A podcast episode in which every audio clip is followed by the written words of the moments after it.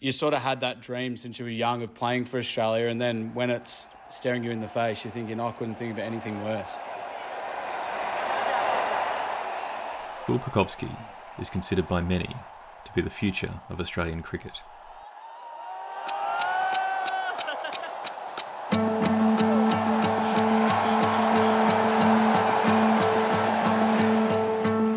Twenty-two years old, confident, assured, and with an immeasurable amount of talent. For the last few years, Will has been poised to become one of Australia's next great sporting stars.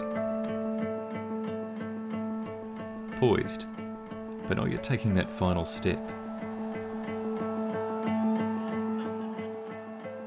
In 2019, Will was all but set to take the baggy green. Favoured for selection in a two match series against Pakistan, the first of the summer, and an audition for the monstrous challenge of a touring India. Will's dream of playing for Australia was about to come true.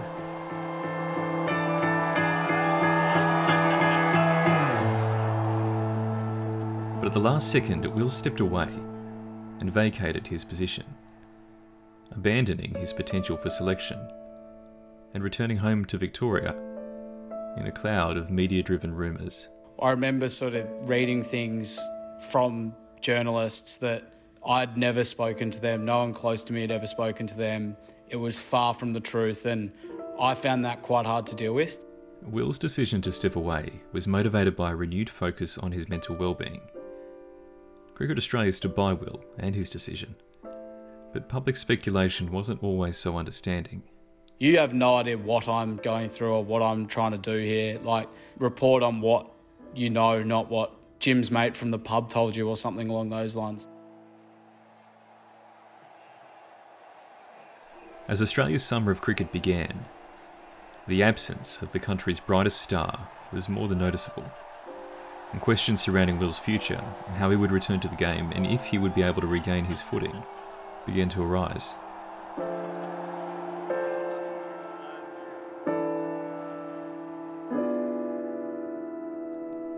Before we go any deeper into answering those questions, we have to take a step back and return to one of Will's most formative moments an under 19s national championship in Adelaide, representing Victoria Metro.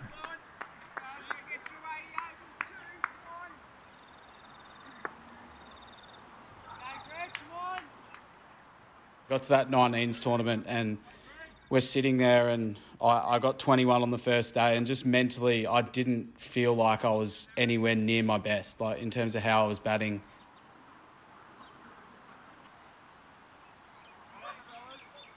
It didn't feel like I was sort of in that zone where you think you're in a good place to succeed. we were there and uh, got that sort of, I guess, mediums, medium range score. Like it's not a great score, but it's not making a duck or anything like that. But I had a chat to Dad that night on the phone. I said, Dad, I just got so much stuff going through my head about like what's going on in the game. What am I going to do? What what's going to happen in five overs? What's going to happen in ten overs? And he just said, mate, just relax tomorrow. Just go out there, watch the ball, uh, trust your instincts, and, and see what happens. I went, all right, I'll, I'll give that a crack.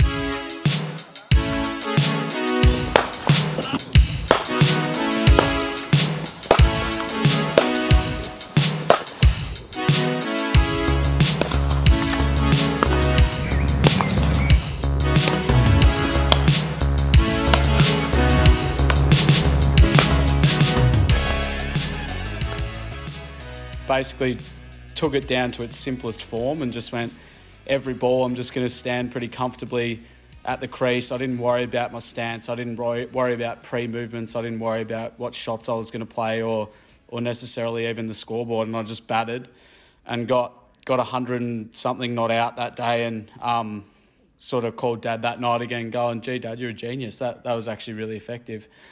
And then went out and did it the next. I did it for the rest of the tournament. Made another three hundreds on the back of that and all of a sudden you'd gone from one Monday night thinking, gee, I'm, I'm not making it in cricket. Like I need to, I need to get sorted at uni and stuff because I've got to, um, got to work something out. To two weeks later, you're sort of being talked about in a lot, in a, in a much different I guess, uh, scope. So it was uh, it was quite a rare moment, I guess, just in terms of how much it sort of opened my eyes to what the the best way to succeed was, especially in a sport where where cricket can be particularly cruel at times. I think that moment, I think you're almost being too understated. You scored more runs than anyone had ever scored in that competition, including Ricky Ponting, and that's a remarkable achievement in the history of Australian cricket.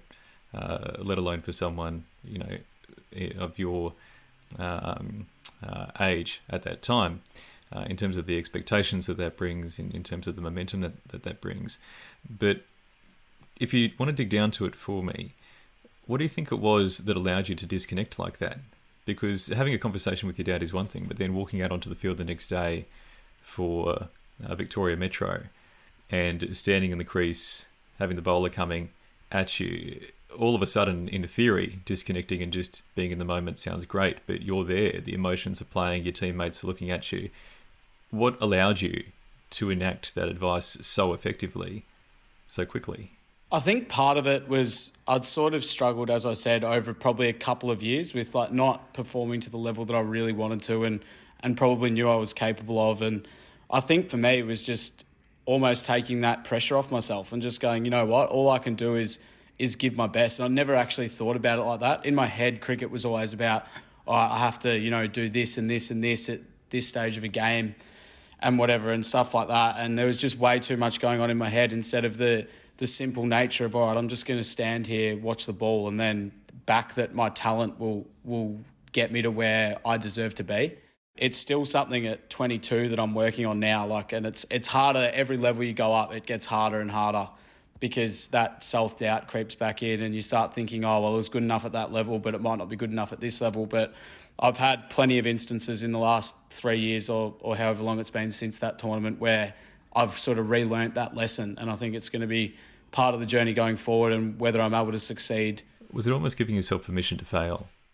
I think that was part of it. I think a lot of it was, it's almost the way I put it in, I guess, cricket terms is I went out there to make runs instead of went out there to not get out. So it was going, all right, I'm just going to try and score runs today, not I'm going to try and not get out. And that, just gave me that freedom to go, you know what, if it doesn't work today, hopefully it works tomorrow. And it's sort of that, yeah, that sort of mindset of, as you said, permission to fail. And I think I'd had everything riding on every innings. So it was such a, it was such a sort of inner determination to, to not get out. And I think that was shaped, thinking back on it, probably from junior cricket where you get to a certain score and you retire. And I was just always so determined to retire and make sure I didn't get out as a junior. And I think it's, kind of bizarre how even when you're eight years old, it sort of shapes you for how you're going to be when you're 19 or 20 or, or beyond.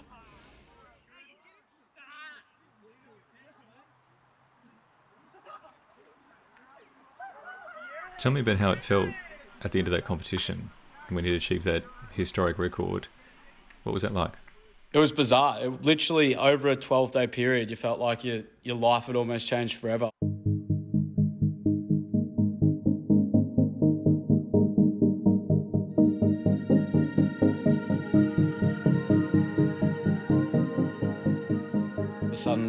People were talking about you in quite glowing terms.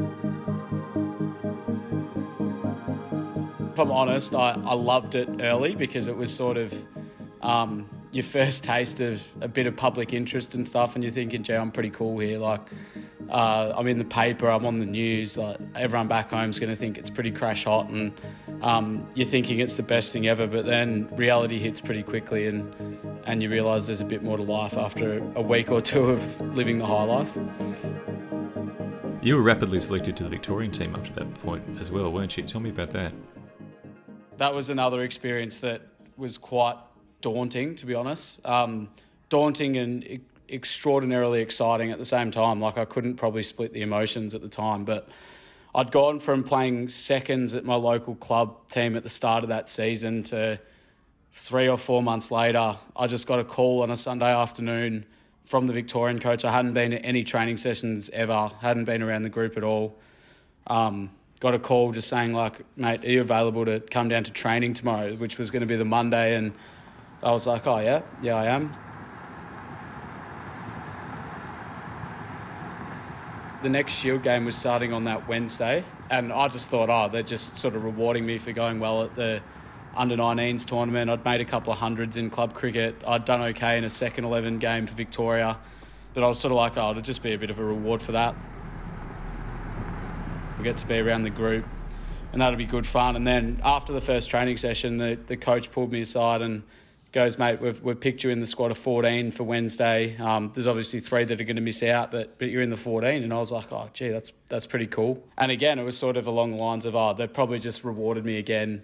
They'll pick me in this 14, but there's no way I'm being the actual 11. Like, it'd just be a way to sort of say, all right, um, congratulations, like, you've, you've done really well. But you're not thinking that you're just going to sort of suddenly, after training twice, walk into a shield team and then the day before the game, I got I got pulled aside and they said, "Mate, you, are going to bat at five tomorrow." And I just remember going, "Like, you are kidding."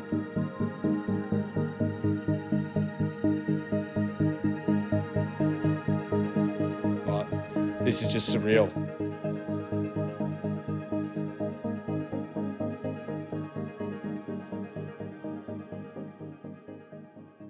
And I, I reckon I got about an hour's sleep that night if I was lucky. I was, uh, yeah, pretty anxious, excited, everything under the sun. And then, yeah, it was pretty keen to just get out there and, and get it going by the time it started.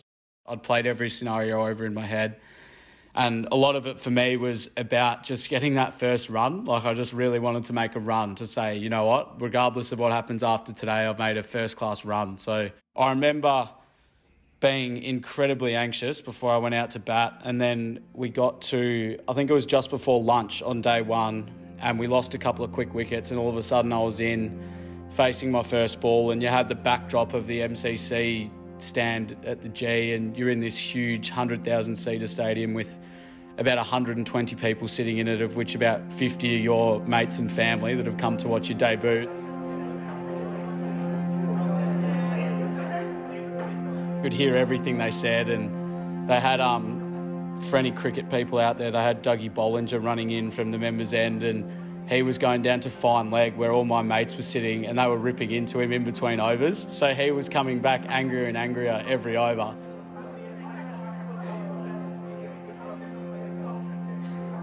And I'm just going, boys, like, you got to give me a break here. Like, be nice to him or something. And then I sort of remember I got to I got to 28, I think it was, and it, it was sort of felt like a bit of a blur. Like I just got there just by, I, I don't even remember, I couldn't even really recall many shots I played or anything like that. But then I sort of remember the feeling of going like, hang on a minute, I belong here. Like I'm going okay.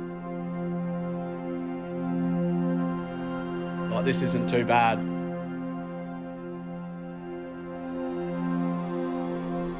Unfortunately, the next day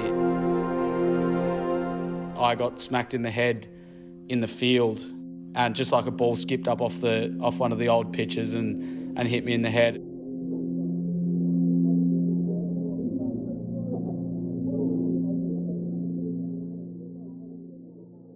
I was out concussed for the rest of the game and the rest of that season.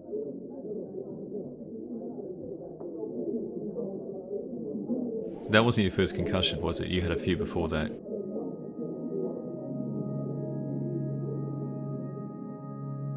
Would have been 16. AFL footy, I got I got smacked in the head um, at training. One of my best mates kneed me in the head.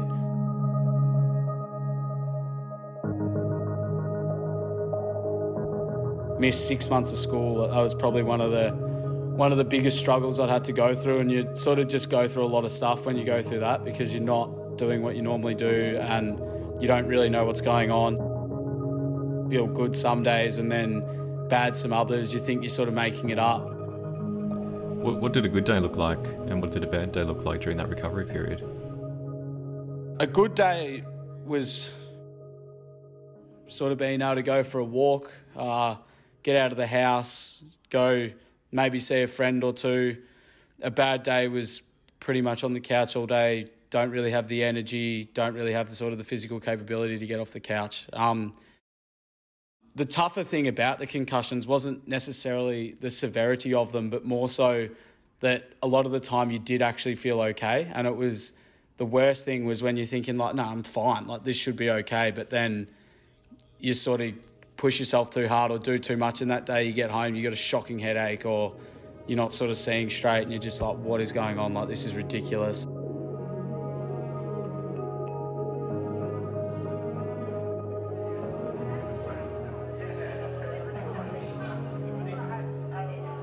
Tell me about when you sort of came back to uh, lucid consciousness uh, after that hit representing Victoria. Um, what did it feel like having already had that six month experience of being off from school and the previous concussions and then coming down from the high of your first representative game at a state level? What was that like?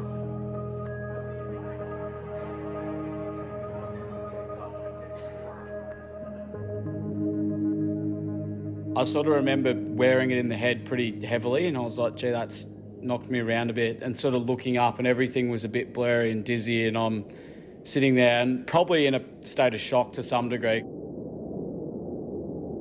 And going like, not again, like this cannot be happening again, like not now. And you're sort of looking up, and everything's sort of still a bit all over the shop. You're feeling a bit wobbly. I just sort of half remember taking myself off the ground and sort of said, and they'd seen the footage. They'd been sort of clipped in the head by by the ball, and I was like, "Oh, something's not right here. Like I'm not seeing straight. I'm not feeling great. Like I got a bit of a headache coming on." And then I remember being sort of down in the rooms and sort of talking them through it. And then after that, I think I just sort of fell asleep and was just out for ba- basically the whole day and just was in and out of sort of a daze. And um, it obviously wasn't ideal. And then uh, it sort of just went through and they're trying to sort of ask you every day how you're feeling and you don't want to let people down, but at the same time, you're not right. It was a really tough situation to be in, especially for someone who'd just come into the squad, didn't really know anyone that well. Like you felt like you were letting a lot of people down that you'd idolised before you'd obviously got to play with them in that game. So that was quite challenging in itself because you obviously have the concussion symptoms and you're feeling pretty bad physically and then that extra sort of layer on top of feeling like you're letting letting a lot of people down was pretty tough.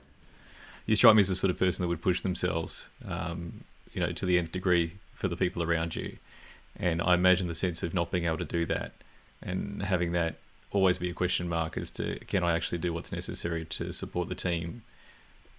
That must have been extraordinarily tough. How did you know when you were back up to scratch that you could go back again? How did you measure that, or who was it that measured it for you? Well, that season actually ended before I sort of had the chance. So we'd been, I probably was out for a month and a half before that season ended. And in a, to a degree, it was actually a relief for me because it was sort of that stress or that burden off you sort of people calling and asking you right to play this week and sort of go like, no, I'm not. It's sort of one of those things where you're getting asked by a doctor as well, like, are you okay? Like, what's going on? And because there's no real I guess, effective thing to say you've definitely got over this concussion or you definitely haven't. It's that grey area which makes it extra tough. And I'd probably had the, I don't want to call it a trauma, but um, the, I guess, severe head injury at school, which had probably made me a bit more cautious about it just because I didn't want to go down that path again of having sort of six months where you're not at school, you're in and out of things. And um, probably feeling that, as you said, feeling that pressure of feeling like you're letting other people down and you can't compete to the level you want to or or be part of it. And you got a lot of stories going around in your head like, oh, everyone's just going to think you're weak or you're soft, and and that only multiplies kind of the stress that you put on yourself. I would say. This is all after, of course, Australia's lived experience with what happened to Philip Hughes. And I guess bringing to the national consciousness the damage that these sorts of injuries can occur in thankfully, extremely rare circumstances. But I imagine for a young man like yourself, playing at that level and having had that be a part of the, the national psyche around concussion, that must have been a pretty scary thing. Yeah, it was. Um, yeah, it was. I, I sort of remember when when Hughesy unfortunately passed away, and your first couple of sort of hits after it, you were just absolutely terrified. You go, wow, like that could actually happen, and that's happened to a bloke in his prime with his cricket, in his prime with his life, and and that's been taken away from him and, and everyone around him. One of the most unlucky things that could have occurred, but it just happened on that day, which yeah, it was I think quite traumatic for the whole cricket community to be honest, because everyone's going like, if that if that can happen, like there's no reason it couldn't be me next time. And on top of that, having to deal with the loss of of someone who who plays the same sport as you do to such a great level that that he did. I think that it's uh, it's easy for people to underappreciate the bravery that must have been required uh, for you to step back onto the uh, the team uh, after that experience. Uh, what was it like to step back out there again for the first time after that downtime? Uh, the first time's always pretty tough. Like every ball, you sort of just you're very conscious of sort of getting hit again. Um, and I've had a few, a few since then, but I've sort of noticed the more I guess you get out there, the more you just go, I'm going to have to back my my instincts again that I'm going to be good enough. And a lot of it is about trying to sort of clear your mind again and getting into that state of um, almost meditation to a degree where you're just going, all I can do is control the controllables and focus on these controllables. So the first probably couple of times you go back out, you're, you're really conscious of it and it's really tough to try and get yourself back into that zone. But I've probably been through it so many times now that I've almost learned to process to try and get through it and just go, you know what, like I know so far I've been able to come back, so there's no reason I won't be able to come back and succeed again the next time.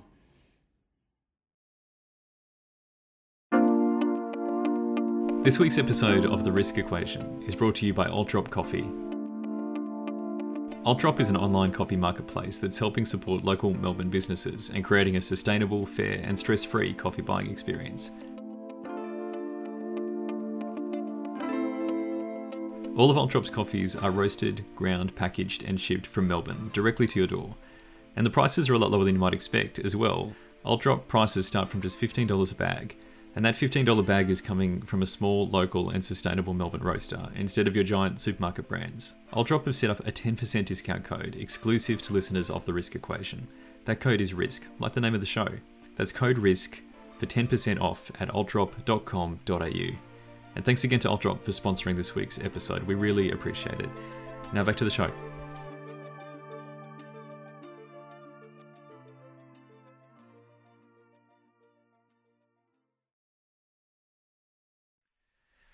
Tell me about October of 2018 when you're representing Victoria against WA and you score uh, what turns out to be a historic double century uh, in that game. Uh, tell me about that experience. Yeah, it's a long story, so I hope you got some time. But it, it, how do I, how do I even start?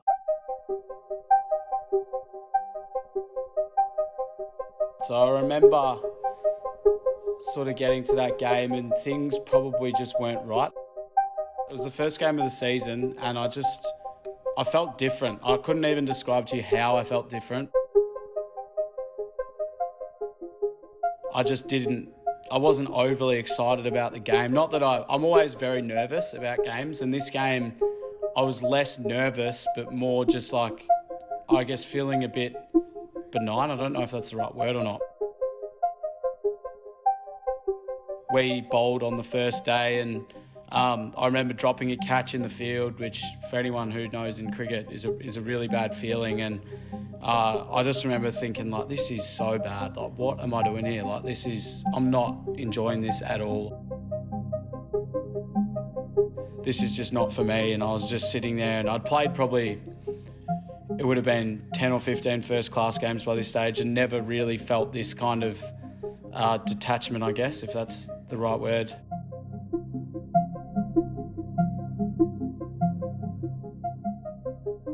So we bowled them out maybe in 60 overs, and I was batting at three. We lost an early wicket, so I was out there pretty early. And um, I sort of remember I was batting, and I was sort of, again, just in a pretty detached state. And I got to 60 odd not out overnight, which usually I would be absolutely stoked with. I'd be going, you beauty, like, chance to make 100 tomorrow. How good's this? Like, super excited about it. Um, and I remember just going back, and I was in my hotel room, just flat as a tack. Walking to the game the next day, sort of got up, and I just usually I like sort of being around some of the boys. Like I want to walk to the ground with someone. I remember just wanting to be by myself. So I walk, I was walking down, and there's a park opposite the WACA, which is sort of on the way from our, our hotel that we stay at. And I just started bawling my eyes out. And I had, I couldn't have even remembered the last time I'd cried before then. It would have been when I was 10 years old. I had no idea why. I was just sad, I guess, and the only thing I could do was cry. Spoke to one of the coaches who I was, well, I was co- uh, close with all the coaches, but one that I was particularly close with, and just said, mate, like, I've got no idea what's going on here. Like, I am having a breakdown or something, but I'm just, I've just bawled my eyes out. Like, I don't, I don't know. And he's just like, let us know if we can do anything for you. Obviously, if you feel okay to bat, like, if if you don't, that's fine. But if you feel okay to bat, just just continue. And I was like, yeah, I'll be fine. I'll go out and bat.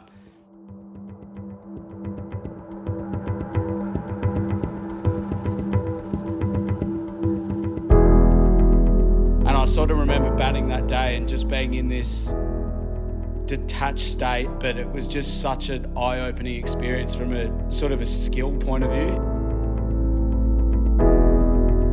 I remember just being out there going like, this is so simple. I just switch off completely in between balls, think about nothing, switch on for the two seconds I need to, play whatever shot I feel like I need to to that ball, and then go back to switching off. And without any sort of, it felt like no effort really. I'd got to 240.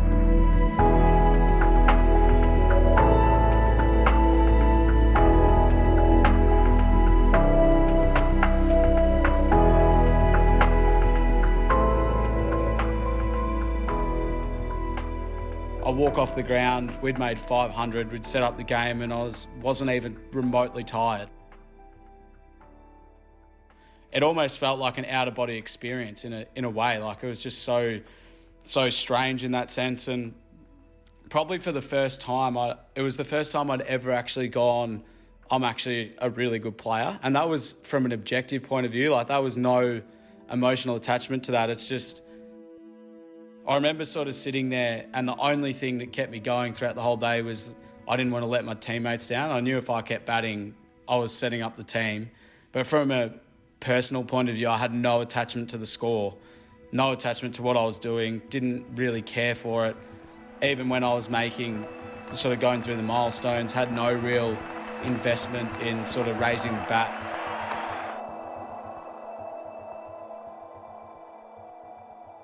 I remember going home that, or not home, but to the hotel that night, and I would have had hundreds of text messages, phone calls, everything you want.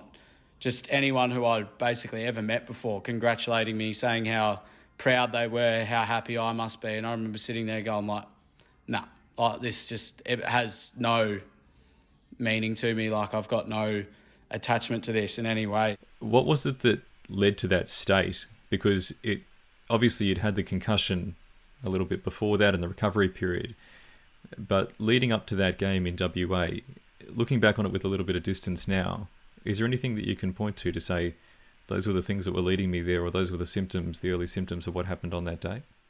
I think it was a long time coming. Like when I look back on it, I just go, I think most of the issues started around my first concussion. I didn't acknowledge them. I didn't pay any attention to them. I didn't really stress about them at all because I just sort of assumed, oh, it's part of this concussion thing. Like this will be, I'll get over it when I get over this concussion. So I think it was probably a lack of um, lack of knowledge and a bit of naivety around that that uh, concussion can have so many, I guess, flow on effects from from when you actually get hit in the head. So that that's the earliest I can trace it back to. I, I think to a degree I've always had sort of an obsessive mind. Like I've always wanted things to be done well, and um, I've always wanted to train well. I've always wanted to to sort of perfect things, which can be helpful if used in the right way. But uh, around my concussions, I think it started getting used in a more negative way for me because I never had the opportunity to sort of do what I'd done in previous times, and you end up telling yourself a lot of different stories about how you're just weak and um, you're soft, and that's why you can't get over it, and all of a sudden your self esteem goes from let's say seven out of 10 to three out of 10. And then you're also suffering from concussion on top of that. So I can't think of, I can't say there was a direct moment where I went, okay, or a direct symptom that I went, yeah, that's that's bad news. I think it was just a build up over years of of not dealing with things in the right way, and um, it eventually just hit breaking point for me where I just sort of went, my my body and my mind couldn't take it anymore, and and something had to give. I can see that as well when the game that you've grown up loving and that you've got a huge talent for, and that people expect you to continue to do well in, and have a certain degree of, or you feel a certain degree of obligation in, is also the cause of all that negative self talk you know all of the way that you're looking at yourself in that way that's the driver of it. And if only that was gone then maybe you wouldn't have to feel it that way about yourself anymore. I can absolutely see how that would play into it. And the journey out of that the journey toward i guess being able to be comfortable with the person that you are and the quality of the person that you are but also enjoy the sport despite all the pressures that's been an ongoing journey hasn't it because you took some time off after that game. You recognised that there was a problem and that you needed to be away from the sport for a while to address that problem. That was a hugely uh, brave decision, I think, to make at that time because to me, I'm looking at your story and you're on a trajectory towards the Australian team at that point in time. You've just scored a massive double century at a professional grade event, extremely high level quality of player that you're playing against, and you've made it look easy and uh, suddenly you've got all these text messages in your room after that essentially congratulating you and everyone who's ever paid attention to talent in Australian cricket is paying attention to you. And then suddenly you've got to make the decision to say, I need to get away from this for a bit. That requires a huge amount of courage. How did you go about making that decision and, and what was that conversation like with the team? I think a lot of people have sort of described it to me in the way you just described it, saying it was as courageous and I didn't see it that way. It was one of those things where I just went, this is my only way out.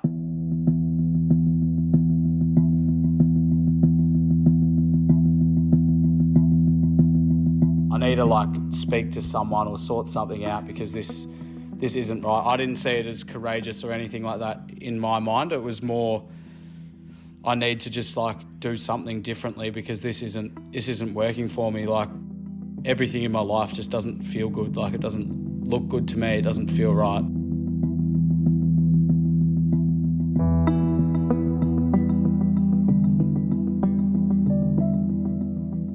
And you sort of had that dream since you were young of playing for Australia, and then when it's almost staring you in staring you in the face, you're thinking, oh, I couldn't think of anything worse. Like I'm already feeling bad enough as it is, and then if I'm put in that spotlight in front of the whole world essentially, or the cricket watching world. That's not something that I feel like I'm at a stage where I can I can do that.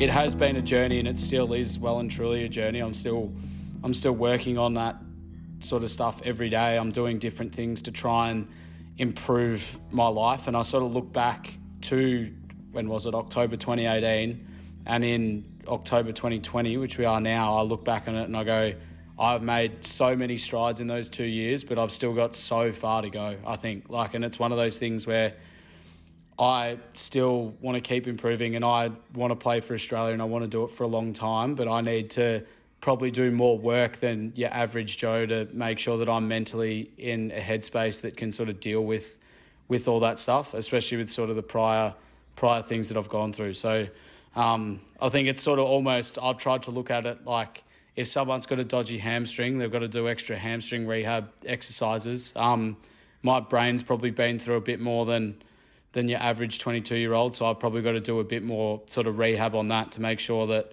I give myself the best chance to to succeed at that level one day. Tell me about that work that you went 100% into after that period in 2018. What what did you do to start rebuilding yourself? Because I think there are a lot of people who are in the same position as what you were then and uh, are looking for examples and, and pathways that they can follow to try and get back to the state that they want to be in. What was your path? So my first thing was I sort of spoke to my parents, had a really open and honest conversation with both of them. Um, I'm very close with both of them, so it was a it was an easy conversation to have in a way. And then it was sort of one of those ones with cricket, they hadn't really experienced anything like it before. And the whole idea of like mental health, not that I don't I don't think I have a mental health issue as such. I think I just, as I said, probably my head's been through a bit.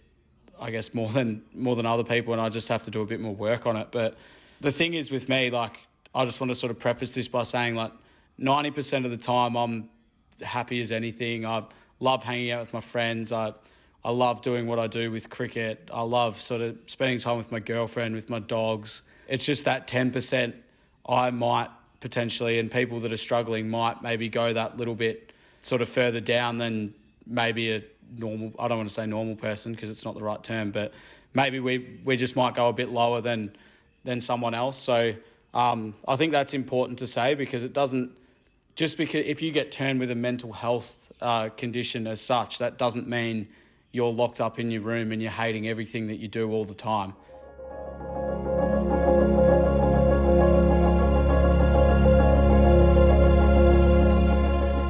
And that time for me, I was really struggling. Like that was probably one time where um, things were pretty rough, and I was I was struggling quite a bit more than than what I do now, for example.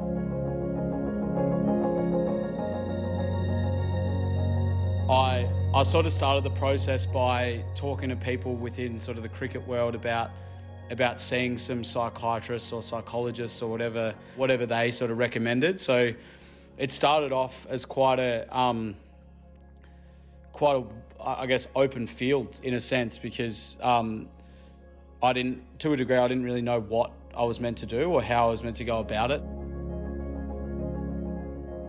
they sort of recommended a few people that I go and see. So I, I, went and did that and um, probably didn't, not that I disliked them, but I just didn't quite connect with the, the work that they sort of wanted to do with me because it, when I explained what was going on in my head, the way they explained it back to me, and this is probably going to sound a bit arrogant, but it, it felt like I was in a year 12 psych class again. I'm like, I understand that I shouldn't be having these thoughts, or if I detach from them, I'll I'll feel better. But that's not the help I need. Like I need to know how to actually deal with them, not not get told sort of in a in a basic sort of term what's going on and and how you know if you if you replace that thought with another thought, you'll you'll feel better because that wasn't the problem I was having. And then Dad actually came home one day and said he'd um, heard about this woman who her son went to Brighton Grammar, which was the school I went to, and she'd worked with a few athletes around around sort of this space and she did things a bit differently and he sort of mentioned that from the start that his her sort of uh, unique way was was not your traditional sort of psychology or or or psychiatrist. Dad sort of explained how it could be a bit different but and I was I was quite reluctant at the start. Um, but he sort of said look let's just get in contact with her and and go have a meeting and like you don't know what could come of it. Like it could be anything.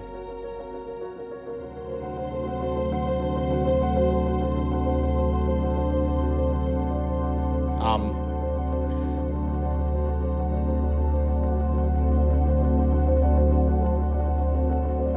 it was over a cup weekend. It was over whatever cup weekend, so cup weekend 2018, and this was on the Saturday, and we just had a bit of a chat, and we sort of said on that Tuesday, which was cup day, and I remember walking into her office at 10 and I didn't leave till 3. Like, we were just talking and she sort of did a few little activities with me. And all of a sudden, I sort of felt like there was a weight off my shoulders. Not in a sense that all my problems are solved, but almost as if I'd been feeling all this stress. And for an hour or two hours, all of a sudden, I actually felt like, hang on a minute, like I'm actually feeling feeling decent here. Like I'm feeling relaxed. Like this actually isn't too bad.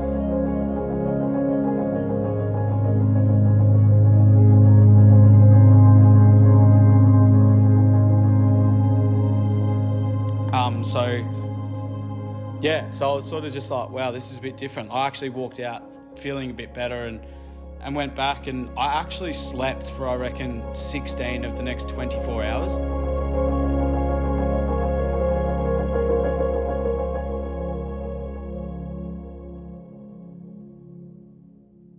Because I'd been in such like a hyperactive state, the stuff that we'd done had relaxed me to the degree that my body had been sort of in that fight or flight response the, for God knows how long. And the way she sort of was able to relax me, I just passed out. Like I just was like, I'm cooked. Like I, So I, I got some much needed sleep, which I wish was the was the um, fixer to all things. But uh, I've actually been working with her ever since, and she's been the biggest difference for me, just in terms of the work we've done. Has just been so powerful and being able to sort of shift my mindset and the way I'm able to sort of manage myself even now, even without her support, sort of 24 7. And uh, sort of the processes that we've put in place have, have improved me massively. And I sort of see how far I've come and how much closer I am to being ready for that next level. And I'm at a stage now where I feel like I actually am and, and truly believe that I'd have the, the mental processes and sort of capabilities to, to get there.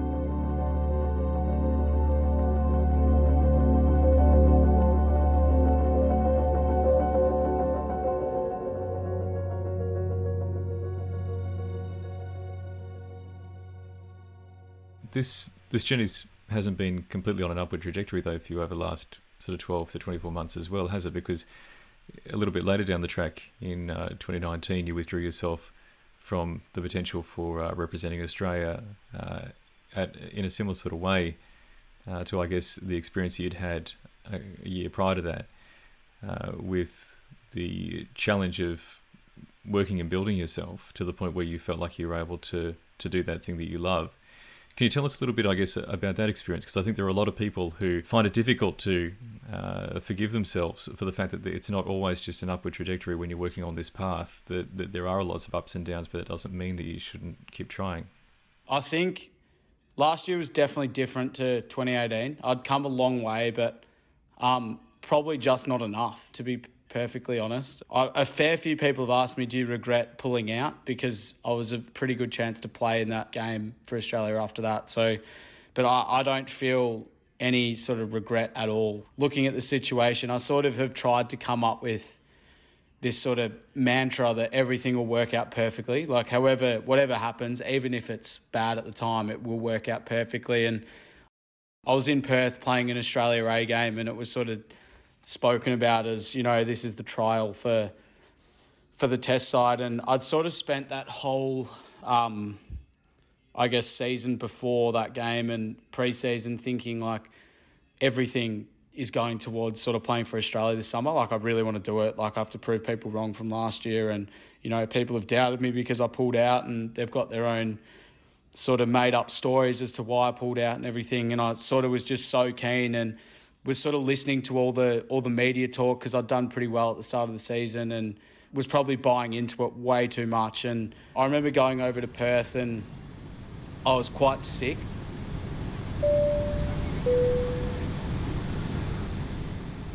I missed sort of the training session before the game and was just not in a good space. Perth was the place that the, uh, had happened basically 12 months prior as well. So probably had some bad, I guess, memories from there. I remember being over there sick, like it was hot, and I just probably went back to to Perth again to a degree. Like I knew I'd come a long way, but I'd sort of just found myself back in that headspace again, and uh, I think it was just a reminder that I'd probably got a bit ahead of myself, thinking I'd solved all these issues. It's like I'd, I'd improved a lot in that year and had probably got a bit a bit lazy with a lot of the routines and stuff that I'd put in place to make myself feel good. And I'd done sort of all that. I'm going to call it head rehab because that's probably the best way I can put it. And I'd sort of got a bit lazy with my rehab in that sense. And uh, I think Perth was almost the perfect storm.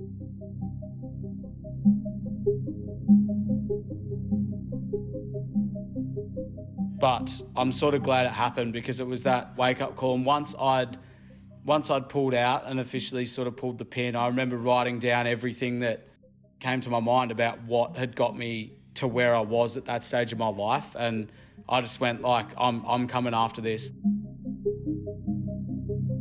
I wrote everything down got it all out, spoke to mum and dad, spoke to the people that I trust, spoke to spoke to everyone around me that I thought needed to sort of hear where I was at. And then from there it just went, okay, now this is it. This is sort of the line in the sand where I just go, this is gonna be this is gonna be my story where it's happened twice to a degree. And then third time I'm gonna come back and I'm I'm gonna like really dominate this thing.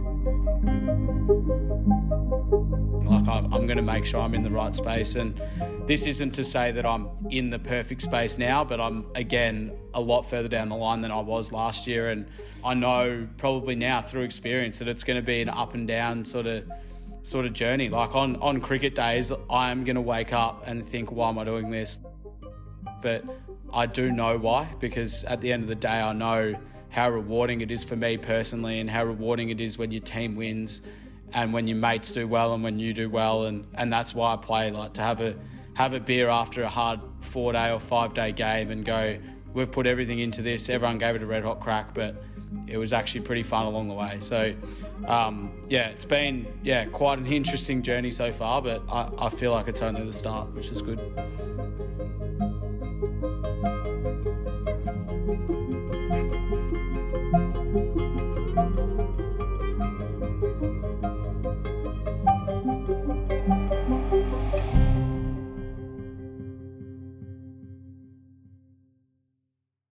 think it's a common uh, human desire to want to characterize stories in either one way or, or another. That, that it always has to be either good or it has to be bad, or you have to be completely healed, or you have to be completely unwell, or you have to be completely capable or completely uh, incompetent.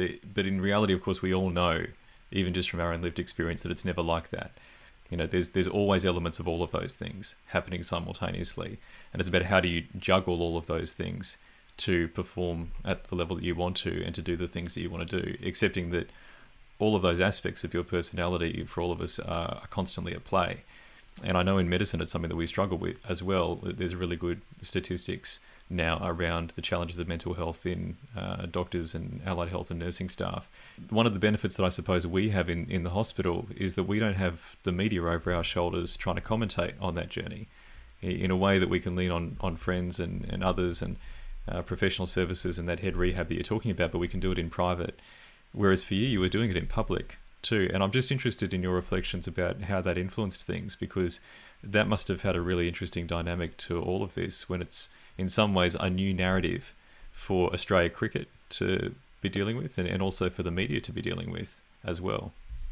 Yeah, it was um it was quite different in that sense because you had to do it in public. You had no real choice because people were would ask questions and the thing I found really hard to comprehend was and I've sort of learnt from this again because I've stopped reading basically any media surrounding cricket or, or around me, but I remember sort of reading things from journalists that were sort of trying to explain my situation or hearing things from journalists and I'd never spoken to them. No one close to me had ever spoken to them. It was far from the truth and I found that quite hard to deal with because I'm sitting there going like, you have no idea what I'm going through or what I'm trying to do here. Like, you just sit behind your computer and type up an article to try and get like sort of clickbait, I guess. And I have to sit there and I have to read it, and my friends and family have to read it. You thinking you're you're in the know when you really have no idea. So for me, I found it really disrespectful as well because I'm sitting there just going like, why would you feel the need to do this stuff? Like report on what you know, not what Jim's mate from the pub told you or something along those lines. So I found that really challenging. But as I said, I sort of learnt from that and went, you know what, I'm just going to not read any of that stuff because it only brings sort of negativity to me. And um, I guess to a degree, they're just trying to do their job like you're trying to do yours in hospitals and I'm trying to do mine on a cricket field. So, um, yeah, I found it quite difficult because it was in public, but I felt like I had no real choice because there was no no other way around it. In some ways, I think you being so public about your journey uh, is combating that to a certain degree. Is all the speculation because when you can tell it plainly in your own voice about what you've been going through and, and how you've been managing that, it demystifies it to a certain extent. And I think when you speak about it in this way, it resonates with a lot of people because you're far from alone in, in this. It's just that you're dealing with it on a different scale to what maybe the average person does.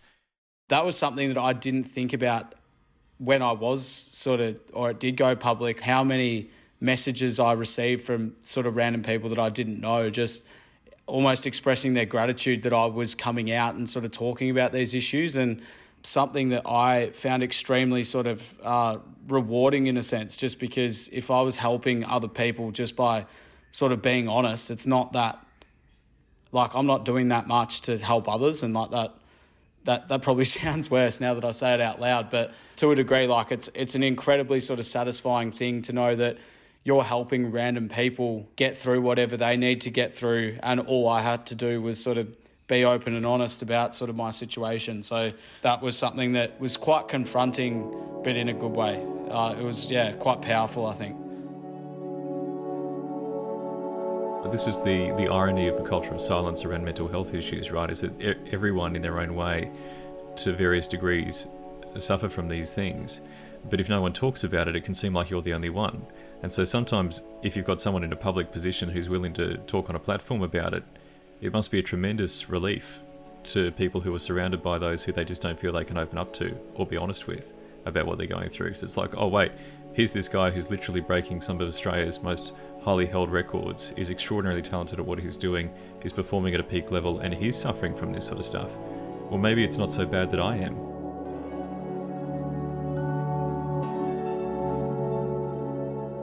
Maybe there's a way for me to perform well and, and still get through this if he can. I can imagine that must be extraordinarily powerful for many people.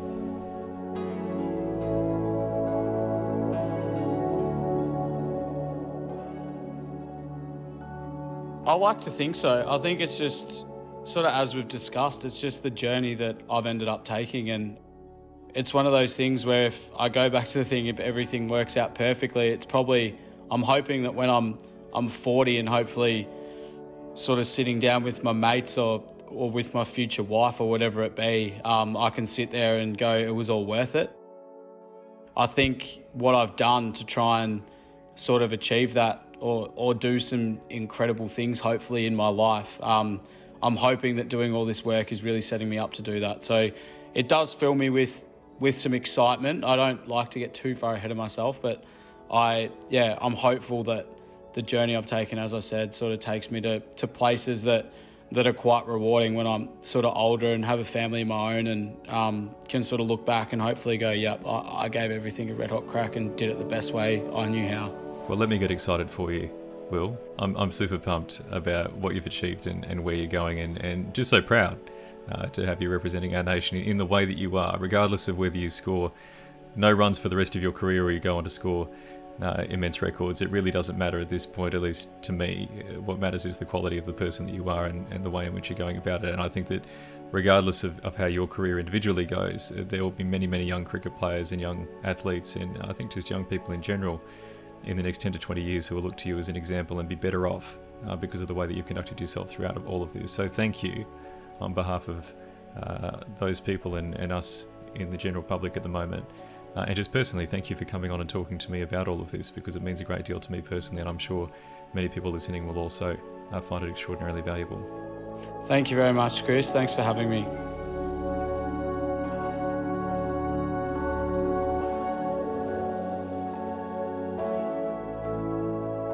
Before we end the show, another thanks to AltDrop for sponsoring the show this week. Visit altdrop.com.au and use the code RISK for 10% off your purchase of coffee. If you haven't already, please feel free to leave a review on Apple Podcasts. Leaving feedback is a great way to let us know you enjoy the show and let other people see the podcast and join the community. So thanks again for listening to this week's episode and for your ongoing support.